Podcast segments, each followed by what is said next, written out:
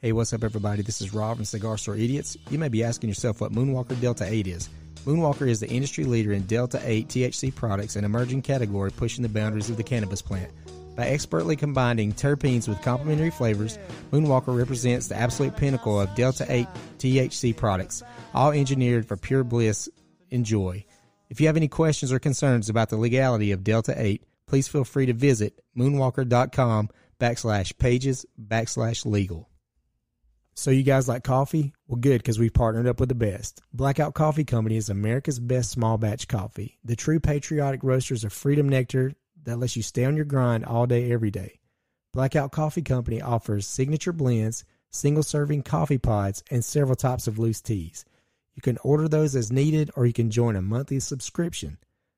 Head on over to cigarstoreidiot.com, look for the Blackout Coffee Company link, and make sure you use promo code ROBW10. That's R O B W 10 for some immediate savings. This was never about money for us. It was about us against the system. That system that kills the human spirit. We stand for something. To those dead souls inching along the freeways in their metal coffins, we show them that the human spirit is still alive.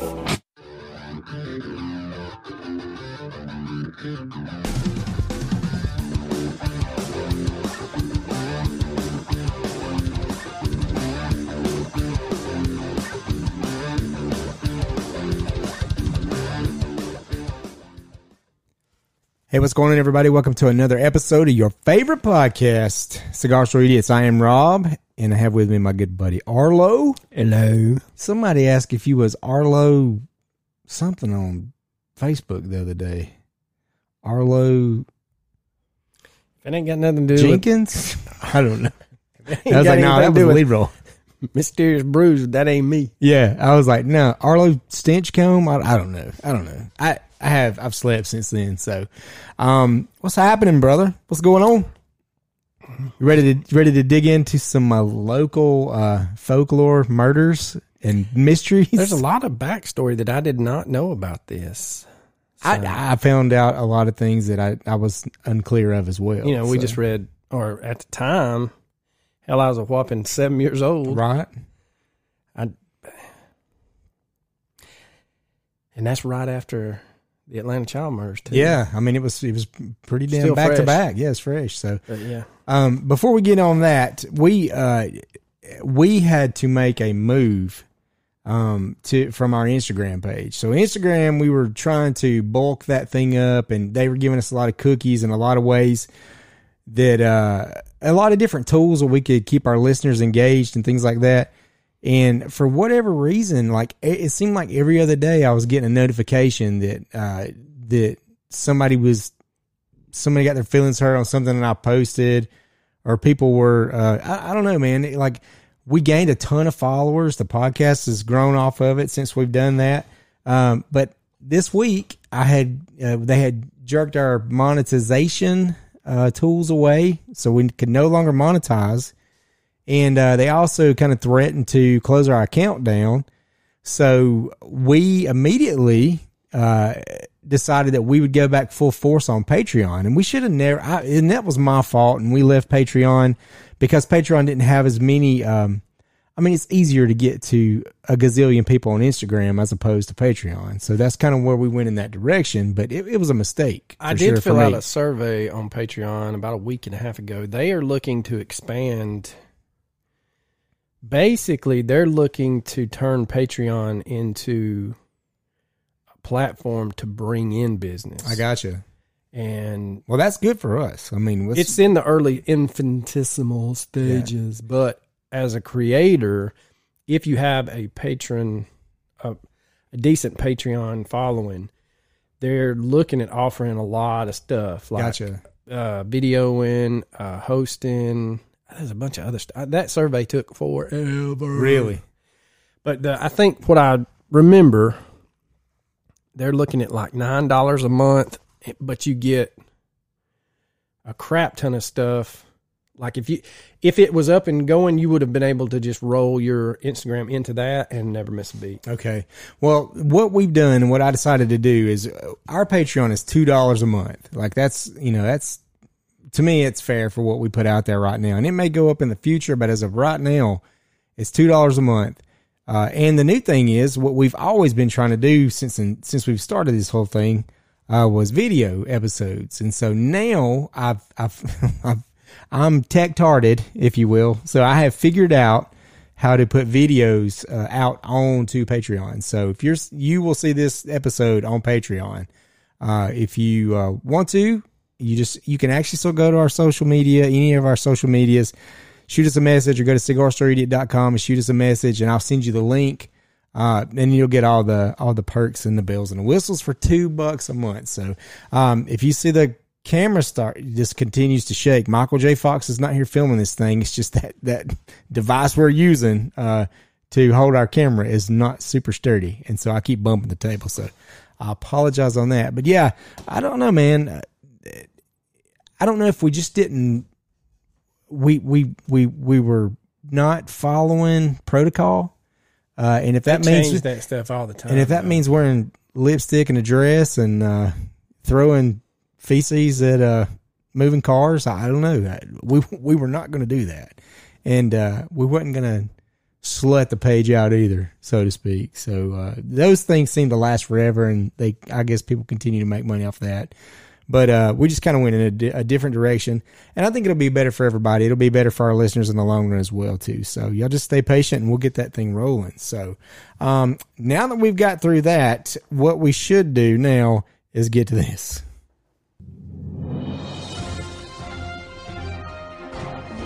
On today's What the Florida, we're not in Florida. We're actually going to take you to Louisville, Kentucky. Uh, it's pretty. It's pretty much as Florida as you can get. Uh, a man in Kentucky, uh, which is uh, in Louisville, is the, the largest city, facing criminal charges after allegedly shooting his roommate over a dispute shot him in the ass. because he ate the last hot pocket in the refrigerator. And I almost this week because we knew about this in a group message with our good buddy Heater who lives in Kentucky.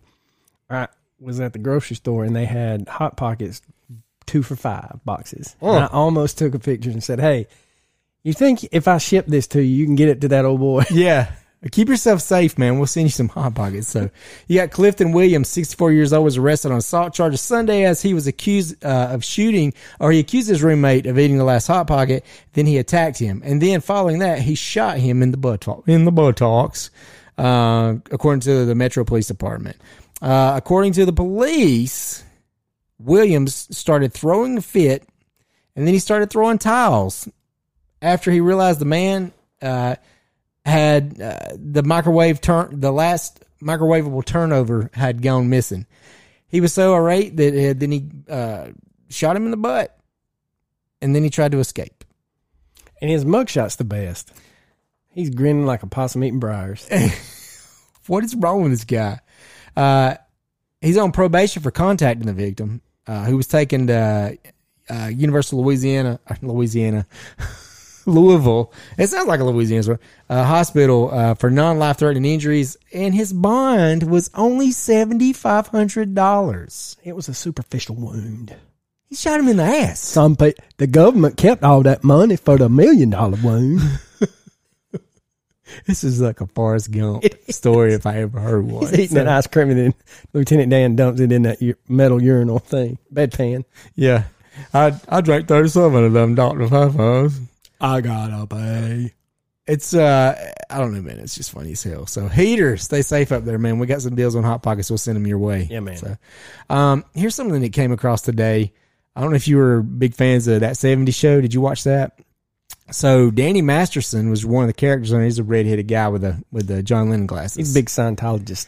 He also is guilty of rape on his retrial case. About time. and he will go to jail now. So it looks Thank like he's, he's he don't got another shot to shake it out. So He, the the problem is, and I'm not looked into that, you know, in quite some time, but it was one of those like everybody knew, yeah, it's one of them seedy Hollywood deals. Like they knew it, just keep it quiet.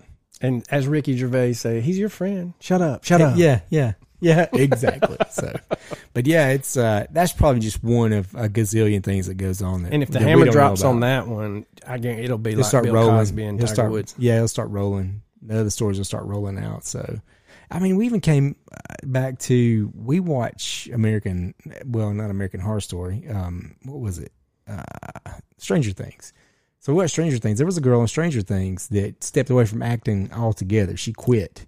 Yeah, I because, saw that. because the producer Want to know her underwear? Yeah, Wanted and to well- see it. yeah, I wanted to see it, and also told her that she could get a, a better role, more speaking lines if she would, uh, Slob the knob. or something, some sort of that. So yeah, yeah, play. Uh, Yeah, she said, "Fuck it, I'm out." yeah, she did. And I'm I- glad. Yeah, kudos to her. I wished uh, it was easier for more women to just kind of walk away from it. Well, I I saw a clip from when Corey Feldman was on The View when Barbara Walters was still there, and he she totally goes for Hollywood side. Yeah.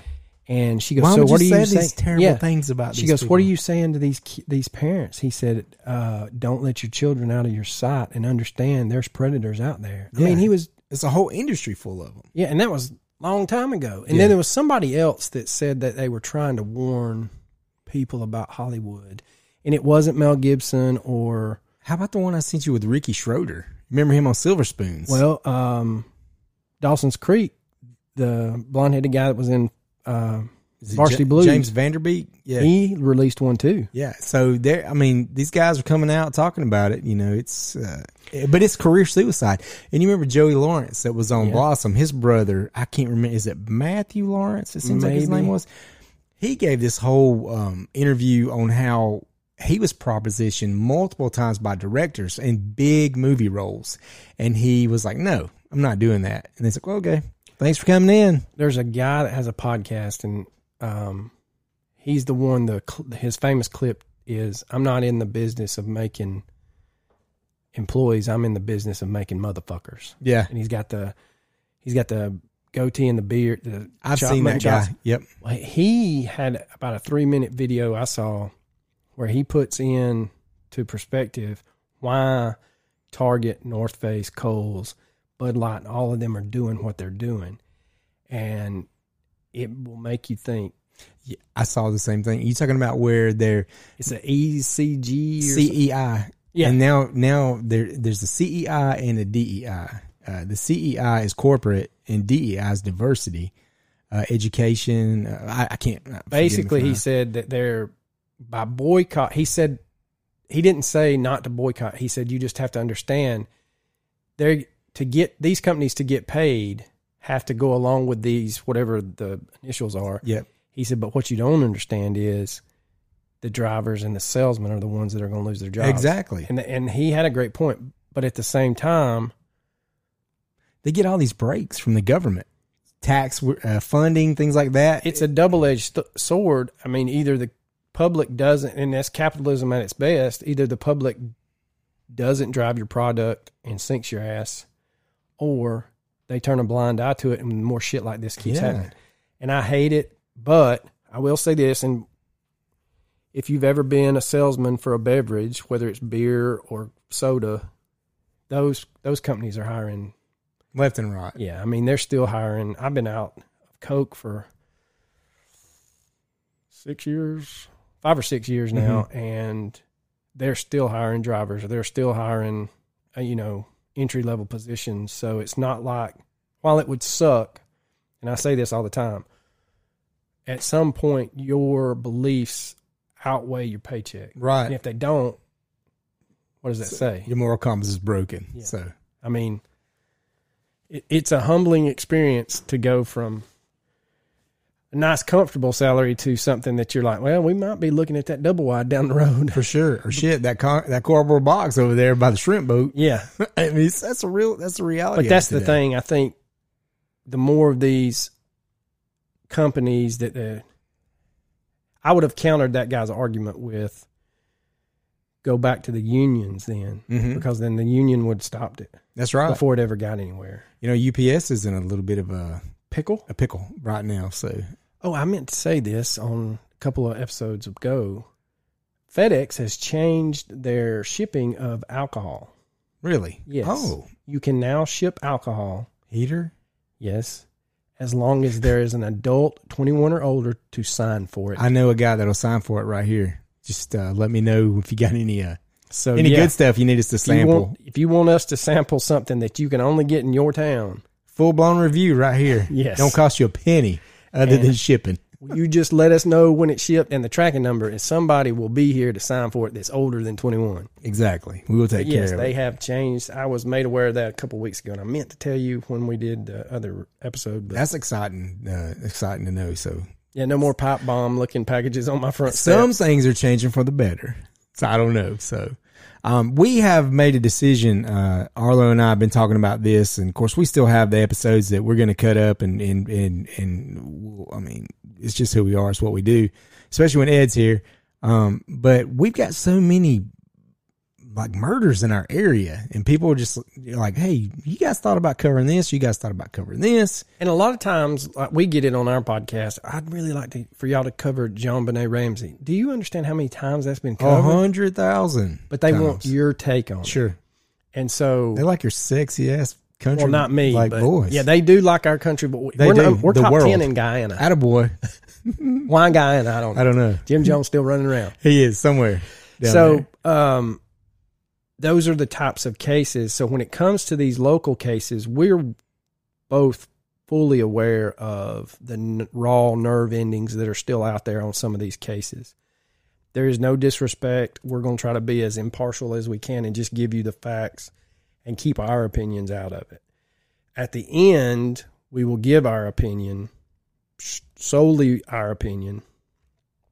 And in one of the cases that we're going to cover, it will have a lot of firsthand knowledge of things that went on after the crime.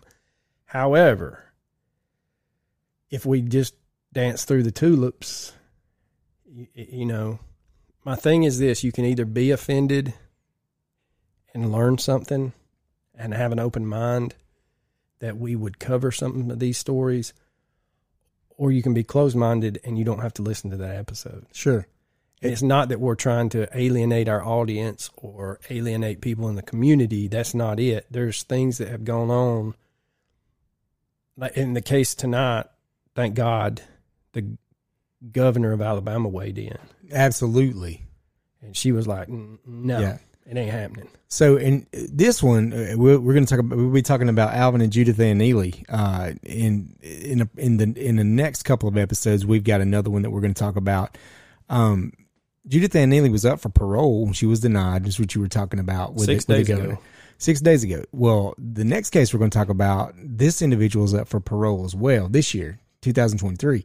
So it's not the fact that we're telling this to open up fresh wounds and make people feel feel bad about it or, or, or you know break open you know hard feelings again, but we just don't want people to forget how terrible these people were. And when you're coming up for parole, we want people to remember, feel it again, make sure somebody feels it again. So At the end of the if day, there is a bleeding heart, some, yeah, if, if there is a bleeding heart somewhere that's trying to that can that can push the right buttons to get this person out of jail on parole because it's been what thirty something years. Um, if they were an accomplice to the murder, like drove the car that didn't and they didn't know, like I'll use the the suicide. Uh, that happened. It's probably been almost a year now. Those three guys. One guy killed himself, and the other two were convicted of murder because they were there when he committed suicide. That was a travesty of justice. that was terrible. and those poor fuckers lost half their lives. Yeah, they yeah they should yeah. have been let go. exonerated. Yeah. Yeah.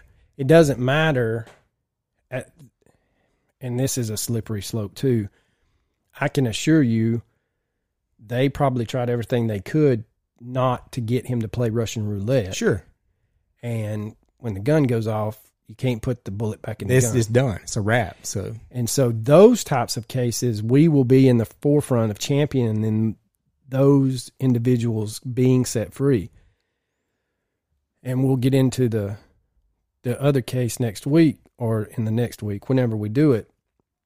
There's a a level of evilness that um people have and it's similar to what um, was discussed with Ted Bundy. right. Like, there's a split personality there, and when that switch is flipped, there's nothing behind those eyes. Sure. We call it shark eyes. I mean, they, there's nobody home. The lights are on, nobody's home. So There's a lot of master manipulators out there that hide behind a pretty face and a soft word. And those are the I feel like the most dangerous types of people. sure, I do too. They super manipulative. NXIVM Yeah. comes to mind. I mean, he said all the right things and was ugly as hell. God Almighty. Could you imagine? Though we even talk Velcro about shoes and volleyball knee pads. So we even talk about too, like that people that like Hitler. You got somebody like Jim Jones, or you got somebody like the NXIVM guy. Well, they Could said you- Dorothea Puente, to an extent, was that way. She was rubbing elbows with the governor of California, senators out there. Hell, she had eight people buried in her front yard. Could you imagine how if things would have been so much different if they would have used that for something positive? Like if they would have used that whole that charisma, all that charismatic way they carry themselves in a positive manner. Imagine how many how many great things could have got done. And know? the, the sad thing is, in Jim Jones's early life in Indianapolis, he broke the color barrier. Yeah, he went to those white only. Businesses and said, "Look, I can pack this restaurant out twice. I'll turn this place over twice. You just have to allow them to come in and eat." And they did. And so then the color barrier in inner city Indianapolis was broken. He, if he had stayed that course instead of chasing the what in the world happened to him, dude? He was he went it's that the it's guy that whole- the guy the- punk- God the narcissistic Sure. yeah personality, and and that's like David thing. Koresh same Yeah, thing yeah Same thing. He he could have done. I don't know if David Koresh could have done anything, but he could have been just left alone. sure sure You know, when it comes down to, I think the other thing is this: take the ATF out of that situation. If Department of Children's Services had been called because of fourteen-year-old brides, then yeah, let's get that sick fuck off the street. absolutely that and I think that's where people kind of misconstrued why we cover some of the cases we cover. And I'll tell you, and I got real emotional uh, when I was in Arkansas. I got to talk to the lady and Jennifer Buchholz, who Rob and I did an interview with her on the Zodiac when that first broke, and they thought that um, they they didn't think hell they are on the right track with who they think is the Zodiac. Um, I got to talk to her and her husband and author George Jarrett about the Rebecca Gould case that we covered on our podcast way back in the which was like episode forty something or sixty three. Mysterious. Brews. Um, when I found out that she they had arrested, no, I'm sorry. It was before I had found out they had arrested someone. We, uh, me, I take my son to um, a guy's place out in Arkansas to duck hunt every year, every January, and so they had to do something for about an hour. And I was like, "Hey, let's go see if we can find Rebecca's grave." and I was overcome with emotion there. I, I didn't know her, and that's the the story I'm trying to convey was that and that I conveyed to George and Jennifer and Jennifer's husband Jesse. Her pic, there's a picture of Rebecca in a little white. Well, I don't even know if it was a white car, but she had blonde hair. She was about five foot one, five foot at weighed 125 pounds, soaking wet. But her personality was the same as a girl that I coached in softball that died tragically in a car accident. And I don't know if it was that I made the connect, my brain made the connection, but their personalities seemed to be the same. So I, when I saw Rebecca's case, Megan's personality is the one that took over. And so, like, me and my son are in a graveyard in the middle of nowhere, Arkansas, trying to find a gravestone. He's on one end, it's spitting sleet, it's so cold. And I didn't realize at the time, but I had found her and I put my hand on her gravestone. And when I did, I guess he saw and he come over there and I was bawling. Yeah. And I think he was 16 at the time or 15. And um it's just one of those things where while I, we got the story out and that was another thing I was going to say. Um a lot of people, you know, why are you doing a podcast? or why why are you writing this book about this certain case? It's because there's a lot of things that we get handed or told, cases we're told about, and we did one in in um, Albany. I'd never heard of, and it's a huge thing down there. But it's just our audience gets to hear that story for the first time. So we're keeping that story alive, the victim alive. I didn't, our podcast didn't make or break that case. However, the lady that gave us that case, she was behind the scenes with everyone else trying to get that piece of shit arrested, and he eventually was. But that's my thing going back, now circling all the way back. Us telling these stories, it's not to to gash open these to rip the band-aid off. It's for people to understand there may be some similarities between these behaviors leading up to something that you may be going through. And then there's people out there that has that sixth sense that just knows. Feel it. Yeah. That's my, he's lying. Yeah. Or they're, they're, she's lying or, you know, something's not right. And so it's more of an, just make you aware of certain situations. And how many times have you heard, or even we've said, uh, you've been somewhere and you run into somebody that this from your neighborhood or it's in your area, and we all say it's a small world. I mean, there's no telling how many times, you know, somebody's let information out, even on a podcast or in a book, and they people relate to, oh, well, that reminds me of. It sounds like so and so that lives two counties over from here. Speaking of I mean, small that- world, I travel all the way to Rogers, Arkansas, which is about 30 minutes north of Fayetteville. And there's a lady that is a crime scene investigator in Marietta, and she had sent a team of cadaver dogs to Jessica Van Zant's case in Albany. And the only reason she saw me was because I had this Georgia hat on. She goes, Hey, go dogs. and I was like, Are, are you from Georgia? And she's like, Yeah. And I mean, we're an hour and 15 minutes away from each other. So That's so- it's, it's it's a crazy. small world, man. 12 hours away, we meet each other. So. Yeah. Well, let's dig into this thing. And I remember when I was a kid, uh, this happened. Uh, when was this? This went down. September 25th, 1982. Which I was. Uh, I was a youngster myself. What was I? I was like 74, 82. Was I was five, six years old? Um, but I was scared to death. Like I was terrified uh, to go to the mall. Like uh, we had a mall in our area called Riverbend Mall. Had the best arcade. It was Aladdin's Castle. It was the best. And I would go eat with my crazy grandmother at Morrison's Cafe. Now, correct me if I'm wrong. it was where Riverbend Shopping Center is at now. It would have been the back ass end of Panera Bread, right? Where you could walk straight Yeah. into the Yes. arcade. Yep, yep. Because you walk in, the arcade will be on your left, and then Morrison's Cafe is on the right. Yeah. So we would go eat, and I would I would like take one for the team, go eat with my grandmother. Uh, Knowing there's a five dollar bill yeah, about to get yeah, yeah. I was about to go stro- strolling straight over, and uh, but I was scared. Like I was scared to go to the arcade. I didn't want to go. I didn't. I didn't want to leave my parents' side because because of what had transpired. So we'll go ahead and we'll take a look at Alvin Howard Neelley Jr. Uh, he was born in July fifteenth of nineteen fifty three. Um, he was a petty car thief. He was like he stole cars, petty thief. Uh, he he kind of was always in trouble. Um, he was married, and he met this fifteen year old girl. Uh, her name was Judith Ann Adams, and he immediately became smitten with her. And he left his wife and had eloped with this fifteen year old girl. Uh, Judith Ann Neelley was actually born in Murfreesboro, Tennessee in 1965.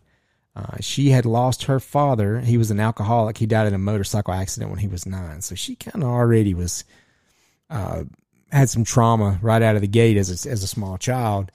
Um, and she actually, uh, she, she wasn't such a, wasn't such a, uh, I don't know, a productive member of society uh, at that age either. She'd been through some things and she lived in some homes, actually some children's homes. So she she runs into Howard, uh, Alvin Howard Neelley, and they he leaves his wife. They end up eloping, and when they do that, they're just kind of like a like a what a dirty South Bonnie and Clyde. They're just That's like exactly the way it was. Yeah. yeah, so they're they're breaking into vehicles, houses, uh, robbing st- like convenience stores, just just just running wild, li- sleeping in, in and out of their vehicle or sleeping in hotel rooms, just kind of on the run, running around causing problems. And uh, she ended up getting pregnant, and she got pregnant at, and she was pregnant with twins, and they said that she continued, they continued their crime spree, um, all over all over the southeast. Uh, I guess kind of in the tri-state area, Tennessee, Alabama, Georgia. And uh, she actually gave birth. She actually was. They they actually had caught him, and she was arrested. But she was so young she went to go to a um, youth development like YDC Youth Development Center, and that's where she actually had gave birth to her twins. Now she would go on after authorities investigate this whole ordeal. She had a ton of aliases, pseudonyms, nicknames, whatever she. Now keep in mind, this is back in the day that CBs were A thing. a big old thing. Uh, she went by CB handles Lady of Sundown or Lady Goodyear. Also, the Bride of Frankenstein. Boy, was that telling. Yeah, it was. Um, she was also known by her maiden name, Judith Adams. And of course, her upbringing probably didn't help matters, but her dad was a construction worker and a raging alcoholic um, who passed away in a construction accident at the ripe old age, or when she was nine years old. So her mom gets arrested for delinquency of a teenage boy and then basically turns to prostitution Sure. to Yep. make ends meet. So when Judith was 15, she met Mr. Alvin, who just happened to be 27. Oh well, You know, age ain't nothing but a number here in the South, I guess. Apparently, back in the day, they said he was as large as most football players, but a little pudgy. Yeah. And it, his cornbread was gooey in the middle. I'm yeah, sure. it was. And if you see a picture, we'll probably post one. But um, mm, mm, mm. Match made in heaven. yeah, yeah. Um, I don't. I just there's not a whole lot to say good about either one of these. But um, She even when uh, she was in the develop the the youth depe- the, the, easy for me to say the youth detention center. Um, she when she had got out, there was a, a gentleman named Ken Dooley. He was the uh, one of the employees there. He was shot at. He was shot four times. And the following day, another employee there, Linda Adair, her house was firebombed with Molotov cocktail. that's what I had not. I did not know about the shooting. They had I shot didn't him. yeah, but th- they had rendezvoused over the CB, and then he goes in, and it's a basically a comedy of errors with these two geniuses. But yeah, they had firebombed. That's what I was telling you earlier before we. That whole firebombing thing. She got on the phone and called, and then they had the. Ta- she called YDC to see if a certain teenager was there, and kind of like the Murdaughs, mm-hmm. it tells you they're going to record this. yes, So they have her voice, and so they play her voice for that guy that was shot, and he's like, "Yeah, that's the same woman." mm-hmm. And so then they start piecing together that, hey, these are these unseeming crimes are related. So Yeah, she uh she had called in. Well, they said it was a female voice that had called in and said the claim that they had been sexually abused at the YDC.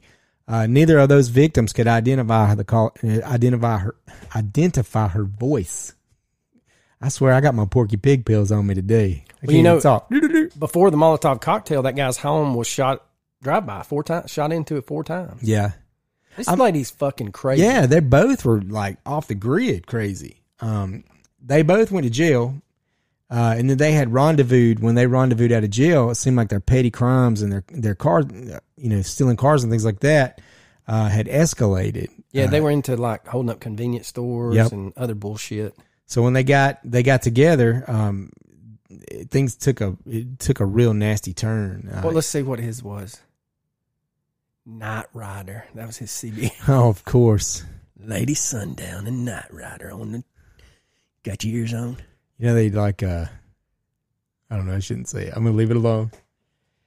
No, no, no, no. You don't- And- here's the thing: they would always get on the damn CB. That, and here's another. uh, They would get on the CB looking for booze. I guess if they were With her being under, I don't know. Floyd He's- wasn't dry. no. Not then. I remember going to the liquor store, sitting in the parking lot waiting for fucking ever. But What about the part of Alabama they lived in though? I think that that's got to be dry. it. Yeah, that's got to be it. Had to be Shit, the there's reason. still still counties in Alabama that's dry. there's a shit ton of counties in Arkansas that you can't buy. Isn't that crazy?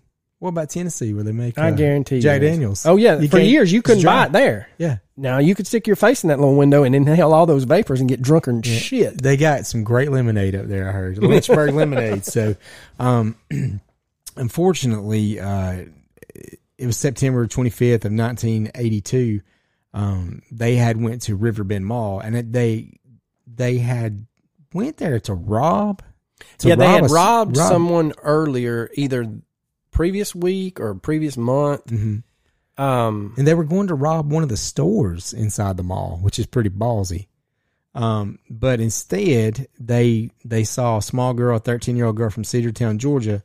Um, her name was Lisa Ann Millican, uh, and they had saw her uh, at the arcade. She was actually one of the residents at the Ethel Harpst home. Uh, is a facility for neglected and abused girls and boys she was there with that group in the mall and she kind of got separated from them uh, she was in the arcade uh, and then they had coerced her to come outside to go with them i guess to a party or something like that and the girl got in the car with them and then they drove from rome to a hotel in scottsboro alabama and scottsboro alabama from rome is a pretty good drive that's not that's not uh, a close drive at all it's, it's pretty far how far would you say that is from that side of Rome, about an hour and a half. Yeah, yeah, easy. Yeah, yeah. but back then, still though, it was the middle of the night. I mean, I guess if you were hauling ass, which I don't see how they would, because the, they theorized that there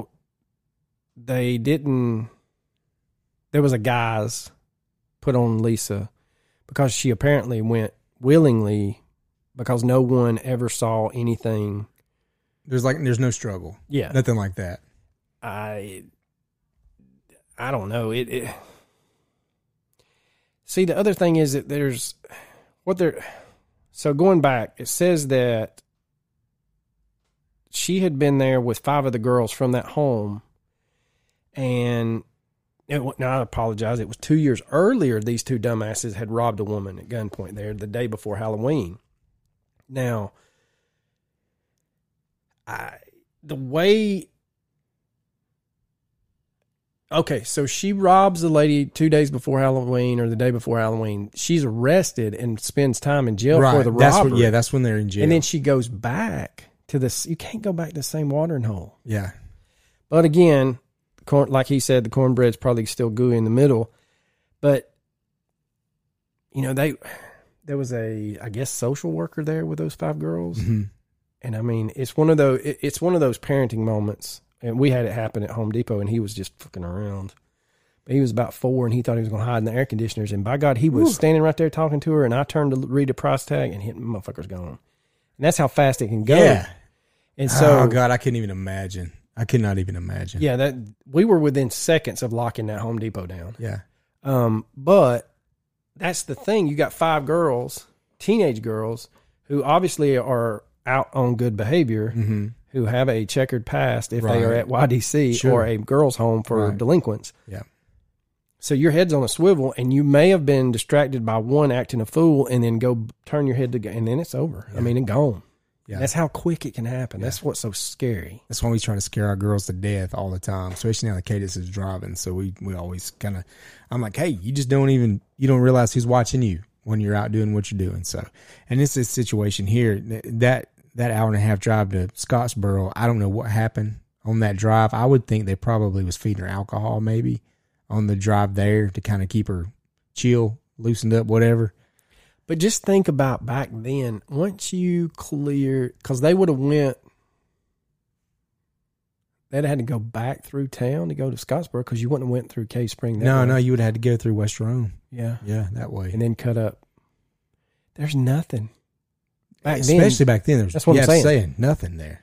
I, was that Kroger in West Rome open? Because that was a big deal when it first opened. That was the last sign. Pat, well, Putt Putt was it, Yeah, I the mean, last before- sign of life out there in Yeah. West Rome. Yeah, but that Kroger was it hmm because there nothing. nothing past that. It's all dark. and at 82 and it so it's already dark so you're saying let's say 9 p.m they're in scottsboro say by 10.30 but between sundown and that's the thing that arcade stayed open as long as the mall did and then towards the end of the mall they had an um, exterior entrance and exit that you could come in. Then they would stay open till like eleven or midnight on weekends. hmm But I, I'm just trying to picture. There's nothing. I mean, hell, there's nothing now. Right. Once you clear, um, the old Georgia power plant. Yeah. I mean, but back then, um, the gas station down there that that has all the food. What's his name? The Evans. Evans Yeah. would have been dark because Yep. they closed at six. Yep. So there's nothing between them and Scottsboro except that hotel. I mean, you because between now we went that way when we left. We went through Fort Payne and got on whatever road that is and went to Huntsville because I refused to go up that new highway between Birmingham and Memphis because there it's like they should there shouldn't be a speed limit because there's fucking nothing on there except one loves truck stop and there should be a sign either get gas now or, Get- die. yeah, because you will not No, make it. it will be, it will be Mississippi before you can get it. right. But anyway, um, I was just trying to think. You're right. They had to feed her something because it's just an hour and a half in a car, and there's nothing. Nothing. And there's some- nothing now. I mean, at some point, a 13 year old kid's going to be getting antsy, like wanting out of the car. or have to pee. Yeah, something's going on. So they had to be feeding her something. Um, man, it only got worse from there because they made it to the hotel.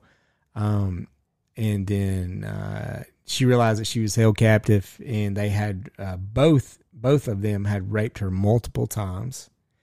Um, and then on September the 28th, uh, Judith injected Lisa with Drano in one side of her neck, and that didn't kill her. So then they injected her in the other side of her neck with with Drano, then into both of her arms, and then both of her buttocks, uh, both butt cheeks, trying to just poison her and kill her. And that Um, still didn't work. Liquid-Plumr was used uh, in some of the injections. They were they I believe I don't want to speak out where else they put Drano into her, but it was Neck, back. Um, it was so toxic that it boiled the fat under the skin. Um, I'm not even going yeah. Say that it's part where out loud- yeah, where loud. yeah, yeah. Um, Yeah. They did find when they found her body three plastic syringes and um. Mm-mm. So they had injected her with with uh, Liquid-Plumr and Drano, trying to kill her. And once that didn't work, the poisoning had failed. Um, they took her to Little River Canyon, which is another drive, another good drive, probably 30, 30 45 minutes back to Little, Little River Canyon. Um, and then they had shot her execution style in the back of the head and threw her her dead body over the canyon, over the cliff uh, in Fort Payne, Alabama. Yeah, and as night was falling on September 29th, um, police from both Rome and Cherokee County, I think that's still Cherokee County, isn't it? Yeah, They um, maybe Etowah County now. maybe Yeah. um, they spotted what it never turns out to be, but what they thought initially was a mannequin in a tree, and it was her body. Um, there was a her jeans were on another branch. So they literally had to rappel down the canyon wall to retrieve, her out of a tree. Yeah. And if you've never been to Little River Canyon, uh, if you're not from from our area or that area, uh, it is exactly what it sounds like. It's a canyon. Like it is a. I don't know how big the drop would have been. They said that from the top of the canyon where they threw her over to where her body came to rest was 80 foot. Hmm.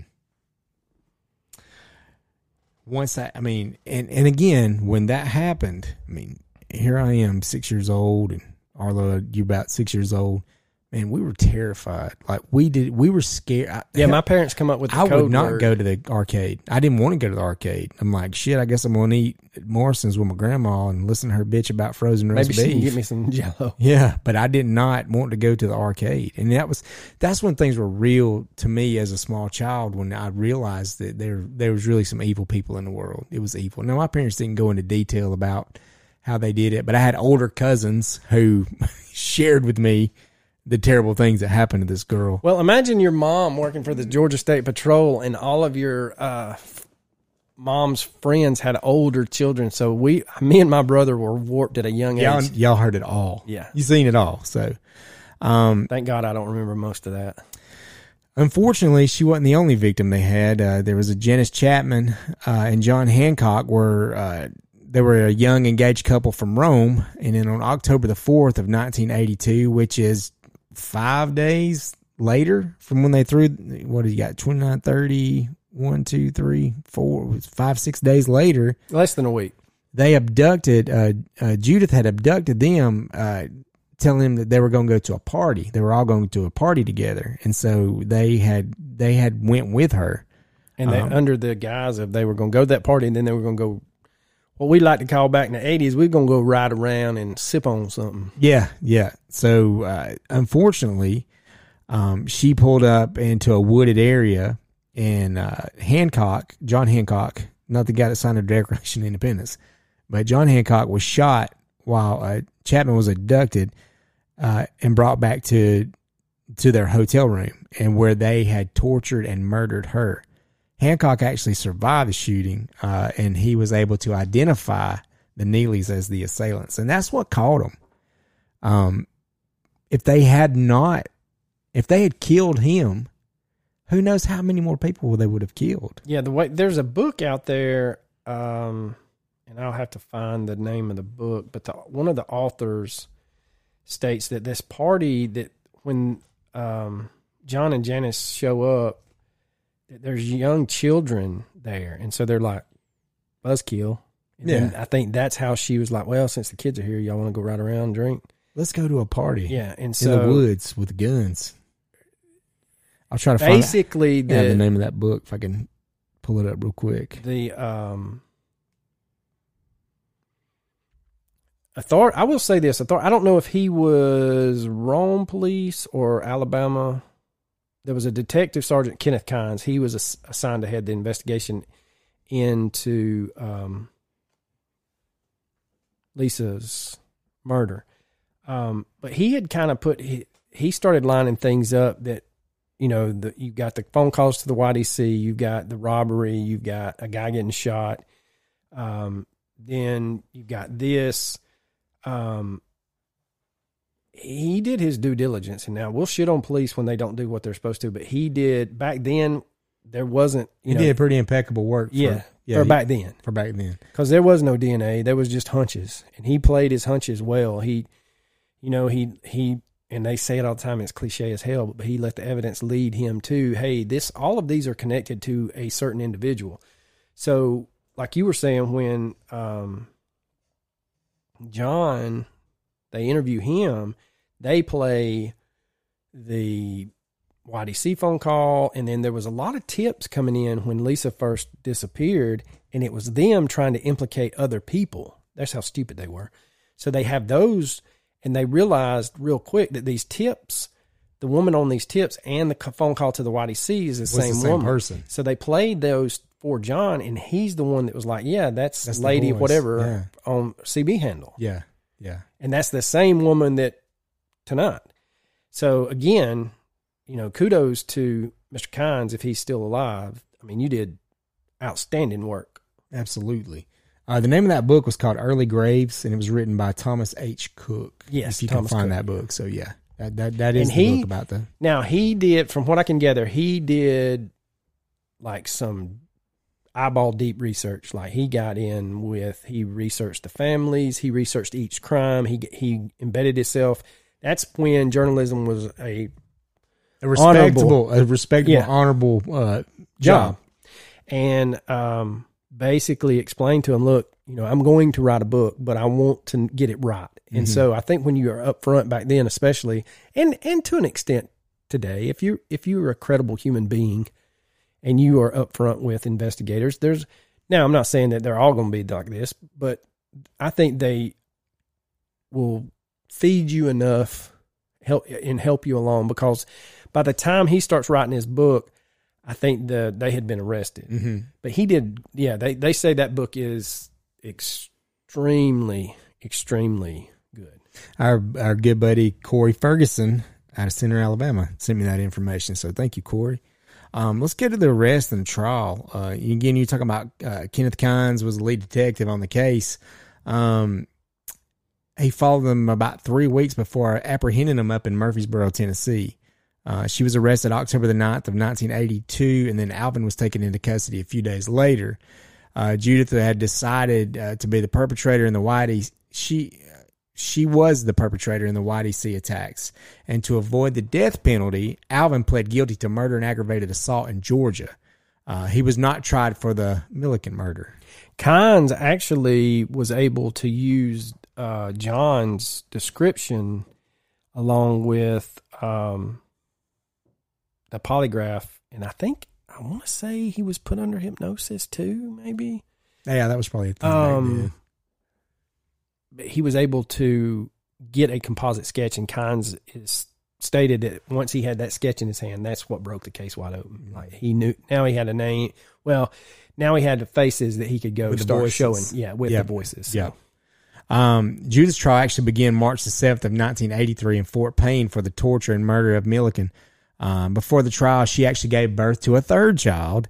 Um, that trial lasted for six weeks, and she was ultimately convicted uh, for torturing and murdering Lee, uh, Lisa Ann Millican.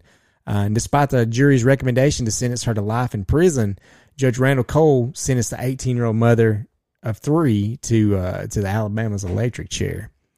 Uh, after her conviction, she pled guilty to uh, the Chatman murder as well. Yeah, I was right. It says that John was willing to submit to hypnosis to refresh his memory, so they took him to Atlanta to have it done. The only thing he could recall under hypnosis was a bumper sticker that he previously could not re- recollect. Um, but he rode around town with Kynes, eh, just basically driving through Rome and up through to Scottsboro and stuff like that to jog his memory. Um, he said that he noticed cars that looked similar to the ones driven by his attackers, which were a brown Dodge and a red Granada. Granada. That's you think the bumper sticker was uh, "Keep on trucking" or Probably. or shit happens? Probably the double ladies on the mud flat. Could be, could be. There was some nice. That was a man bumper stickers. That was a thing. That was that was really a thing. So it was a have a groovy day. If the van's rocking, don't come a knocking. Now the testicles on investigator Kynes are are massive because he brought in Linda and young Kenneth Dooley together in the police station and played the calls for him. Hmm. Yeah. Hmm. It's hard Would you, wi- would you would you like to listen to what I got here? what you think? She's like uh, fifth. Ple- Plead And it. they're saying that there was a grudge. She's playing the card that there was a grudge when she was at the YDC, but why would you attack a teenager in the same situation you were if you assumed that those things were still going on? Correct. Correct. You're just an evil piece of shit. Yes, that's all. That's what it all boils down to. So, um, like we said, Alvin was incarcerated in uh, it's like Boston Boston State Prison uh, from 1983 to his death in October of 2005. Uh, at 18, Judith had become the youngest woman sentenced to death in the United States. She was placed on Alabama's death row, and uh, she had appealed for a new trial, but it was denied in 87. In 1989, the Supreme the Supreme Court uh, actually affirmed her death sentence. And on January the 15th of 1999, Judith was days for, away from her execution. And why this happened, I couldn't tell you. Uh, Governor Fob James commuted her sentence to life in prison with the possibility of parole in 15 years. Thus, uh, she would have a would have had a minimum of a 31 year prison sentence if she met parole. And I apologize. It was not the dynamic duo of stupid. It was um, Dooley and Adair, both victims of other little bitty crimes that the two had connected, I had committed. That he brought them in and, and played that. So let me No, no, no. But but it all but it all came out like Yeah. it, everything stacked up against them. So um, that was a controversial decision. Um, people were not happy that she had a chance to be paroled. Uh, actually, it came up for parole January 2014. She would have been 49 to get out of jail. But Alabama actually passed law uh, in 2003 that made her ineligible. And six days ago, is that what we said? How many days ago was it? She was up for parole again, which governor said, "Nah, son, you gonna stay in there. We're gonna keep you right where you at." We tell these stories because these people have a chance to get out. These people have a chance for parole, and we don't want anybody to forget how evil they are. Yeah, he was released on good behavior, I guess, and then she served her time because she was a minor. Um, when he was released, she he picked her up. They grabbed their children, God bless them, and um, started stealing checks from post offices. So, Yeah, I they mean, were they were always into something. Like they was committing crimes like from the get, out of the womb, committing crimes. here's how gooey their cornbread was. It's a better way of what I was going yes, to say. yes, yes. They nicknamed their themselves Bonnie and Claude, Oh, well, that makes perfect sense. and Bonnie was spelled B O N E Y. B o n n e y. No, B O N E Y. Bone. Boney. She was Boney and Clyde. She was Boney and Claude. and Claude. God dang it! Well, there's there's up. a name for this episode. Boney, Boney and Claude. And if you Yeah. think we're making it up, just just uh take a look at it so i don't know i it's it's stories like these it just you know it's hard for me to read it and it's hard for me to believe that it's real but it's even harder to know that i have daughters that i have to worry about that that are out in this world because the world ain't got any kinder you know as the years go by and so we just try our best to equip them with a knowledge and give them uh, a sense of urgency to just pay attention to what's going on around them and don't engage with certain people. Now we got to deal with social media. It's it's it, or, or check in at I'm, I'm checking in at the gas station. Or I'm checking in, you know, eating dinner at this place. if you want to know more about this, go to Crime Library or type in Crime Library. Don't type in Boney and Claude. Don't because you may get something way more worse. You may get a Boney. Yeah, Um,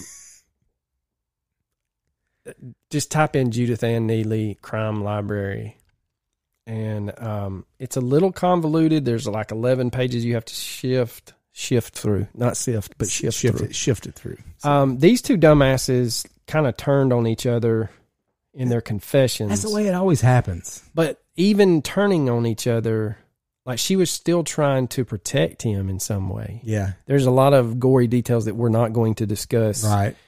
Um, there's only two ways your DNA gets on a 13 year old. Right. Um, I just there's a lot about this. I would like to read that book, or would I? Well, the next case that we're going to do is the same exact thing when they they pit each other, pit them against each other, and one pretty much coerces the other to take the take the heat, and uh and they did it. Yeah, So- and- but there, the the next one we have there's audio recordings of her manipulation. Yes, and that I'm How do they let them call? I guess that's the thing. How do you how do you call let them another? communicate each other How with do you- each other? That was Yeah, the district attorney's biggest Yeah, yeah, problem Yeah, because wasn't there? I'll have to go back and watch. she must have straight up had some fireworks shooting out of her ass. Like yeah, like the world, like he went deaf when he Yeah. saw her. you didn't hear nothing but that.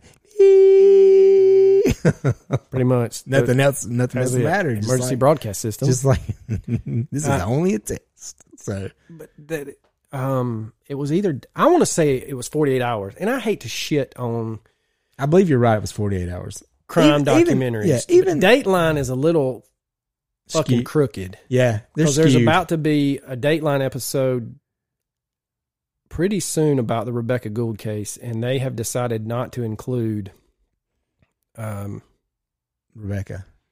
well I they're not recording well they're not yeah they're not including Jen they're not rec- uh, including Rebecca's dad Mm-hmm. um, and George Jarrett all because the Arkansas State Police and the district attorney and the former investigator said they wouldn't comment or they would not be part of the program. Okay, fuck off. You've already you you butchered the case from the get go, so we'll just shit on you. Yeah, sure. And you will be not be there to defend yourself Right. because this is not the only time the Arkansas State Police has shit the bed.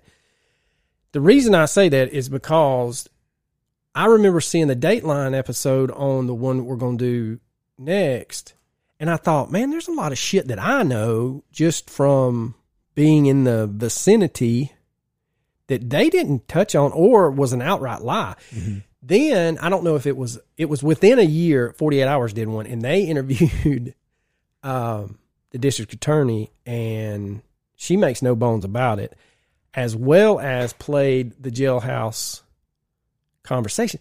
And I go back to how does one convict call another convict? It makes no sense. How do they have cell phones in jail? How do they have a Facebook account? Well, these were recorded, so they were using the old payphone. Like, so I've heard this next case we're going to do. Somebody in jail has a Facebook account. she does. Oh, so does the other one. I wouldn't apparently, surprise me. no, apparently it's a it's a thing. So and none of that makes sense to me. And also, you go back to these these. Uh, Judith Ann Neelley also did an interview in jail. She did an interview, and they made her look just as pleasant as she can be. And shame on shame on those those groups of people. Yeah, because th- what I was going to say was like she confessed and exonerated dildo, and I mean she goes fucking hair by hair detail of what she did to her, of, of what, what, she he did to Lisa and Janice. Yeah, I mean- and what he did, and then she. His dumbass. there's some similarities between this case and the next one. He tells police where they can find Janice's body. But I didn't do it. No, they did it. They said they did it. They they both were ratting each other out. Well, he to get drew, a this how stupid he is. He drew them a map Oh. where the body was at. Well, hey, fuck boy. Did he use crayons? probably from Applebee's? Yeah. Oh God. You have to know or been in the car to draw a map. There, genius. you- Again, Kynes is over there playing chess, and these fuckers are trying to get the checkers situated. Man, they ain't even playing checkers at this point. They're playing pixie sticks. Pick up the sticks, boys. Well, man, that's uh that's about all I got for this this this episode in this case and uh, this thing. Unfortunately, two people lost their lives. A very you know young girl. Um, so sad. It's it's terrible. And Cedartown, Georgia, is literally fifteen minutes from my house. And it was DeKalb County, Alabama. Was it okay? Yeah, that's she's up there around Etowah County. Fort Payne. Yeah. Um, they, um, but senseless loss of lives, and thank God that, um, that Hancock survived the gunshots because it's like we said, if he had have died out there in the woods uh, after getting shot, there's no telling how many more people they they just had a bloodlust to kill, and that's that's what they were out doing. And despite what the interview you saw and what we've discussed, the jury received the case on March 21st, quite late in the afternoon. By the next morning, they had their verdict. Sure. Yeah, nobody was playing around with that. And that's the way it should be now. I feel like we waste a lot of time, a lot of taxpayers' dollars. Uh, these people, these individuals, I think, I don't think they're rehabil- they're able to be rehabilitated, uh, and, uh, good riddance to bad rubbish. She was in Wetumpka at the Julia Tutwiler prison for women, but I don't know if she's still there. She's so nice. She scooped up my shit to put on the shingle when I ate breakfast in the mornings. She's just got a good heart. she appealed it all the way to the Supreme Court. She sure did. How, how did she think she was going to win that? the U.S. Supreme Court, yeah, too. the U.S. Supreme Court. not just Alabama's. Yeah. I don't know. She- I'm glad she's in jail. I hope she never gets out. Uh, I hope she rots in there. It's just my personal opinion on that whole matter. So, Mm-mm, mm-mm, mm-mm. Oh, I know how she was commuted. It says right here she was commuted because Governor Fob James decided that she he was going to commute her sentence why? before he left fucking prison. Mm. Why? Why though? I mean, that's that's the whole question. Why? Why do we continue to drag that thing out? You know, why? Why? I don't know. It's a lot of questions. Not a lot of questions, but one big question is why. You know. She's such a gooey cornbread person that she attempted suicide in prison and couldn't get it right. Well, she should have had some help. She should, like Epstein did. Maybe the door's opening. How do? Here's my question: Is Fat Boy still? Because you know he's roly poly in it. Oh, he's dead. He died. in Oh, did he? 2005. Okay. Yeah. Too bad. Yeah. There's a lot of shit I could say that mm, probably wouldn't do us any favors. Right. we'll, we'll do it off air. So, Yeah. all right, man. The next episode we're going to get into, uh, we'll just go ahead. We've been teasing it. It'll be the, the, the Frito Lay murders or murder in Floyd County uh, that happened. Uh, we are very close to this case because I lived in that whole area and actually attended the church that, uh, this all was, this all started at. Um, and it's a, it's a heavy hitter, but we are to, we're going to gather as much information as we can from people that uh, that know a thing or two about the situation and the case itself, and uh, kind of where where things are now with with these two individuals. So, uh, and again, we're not trying to do it to to hurt anybody or or, or reopen fresh, you know, old wounds and things like that.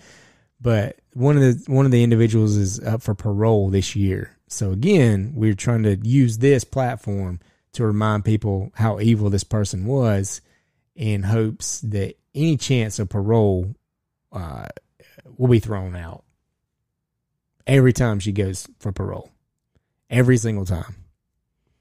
I just think about those. Well, we'll discuss it. Then. We'll get to it then. Arlo, man, it's been a good time. Uh, it's good to see you as always. And I'm gonna go punch a wall. All right, sounds good. All right, take care. See ya. Hey, later.